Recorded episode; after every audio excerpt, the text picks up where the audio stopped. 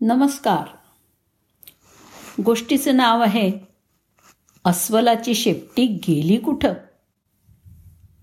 ही गोष्ट आहे अगदी सुरुवातीच्या काळातली. ब्रह्मदेवांनी नुकतंच सृष्टीला बनवलं होतं. हळूहळू पृथ्वीवर त्यांनी एक सजीवाची निर्मिती केली.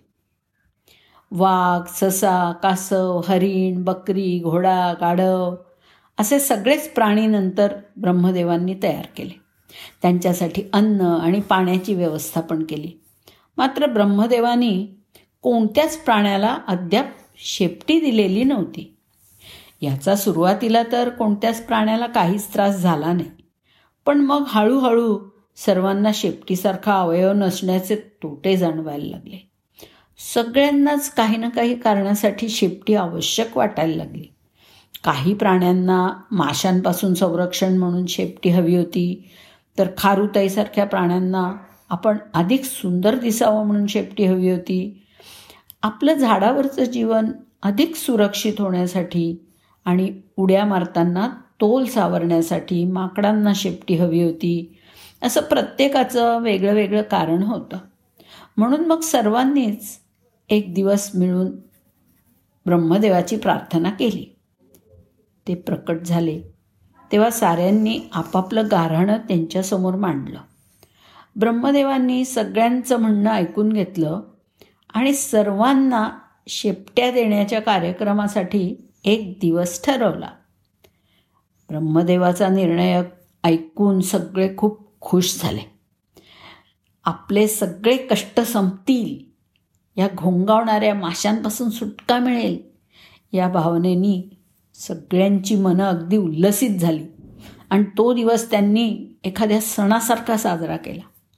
शेवटी एकदाचा ब्रह्मदेवाने ठरवून दिलेला तो दिवस उजाडला. त्या दिवशी सकाळीच सर्वजण ठरवून दिलेल्या ठिकाणी पोचले. ब्रह्मदेवांनी तिथे आधीच एक मोठा वाडा तयार करून ठेवला होता आणि त्या वाड्याला चारही बाजूंनी आरसे लावलेले होते. आणि मधोमध वेगवेगळ्या शेपट्या ठेवल्या होत्या. त्या दिवशी एकीकडे सगळे त्या महालामध्ये जाऊन आपल्याला शोभेल ती शेपटी घेऊन येत होते. तर दुसरीकडे अस्वल मात्र चांगलंच घोरत पडलं होतं. त्याच्या साऱ्या मित्रांनी त्याला उठवण्याचा प्रयत्न केला. पण अस्वल काही उठत नव्हतं. पाच मिनिट थांब दहा मिनिट थांब असं करत अस्वल आपलं पुन्हा लोळण घेत होतं. असं करता करता दुपार झाली. दुपारी नव्यानं मिळालेली झुपकेदार शेपटी मिरवत जेव्हा घोडा अस्वलावशी आला तेव्हा त्याची शेपटी पाहून अस्वलाची झोपच उडाली. तो ताडकन उठला आणि मोठ्या उत्साहाने महालापर्यंत पोचला. पण तिथे त्याचा पूर्ण हिरमोड झाला.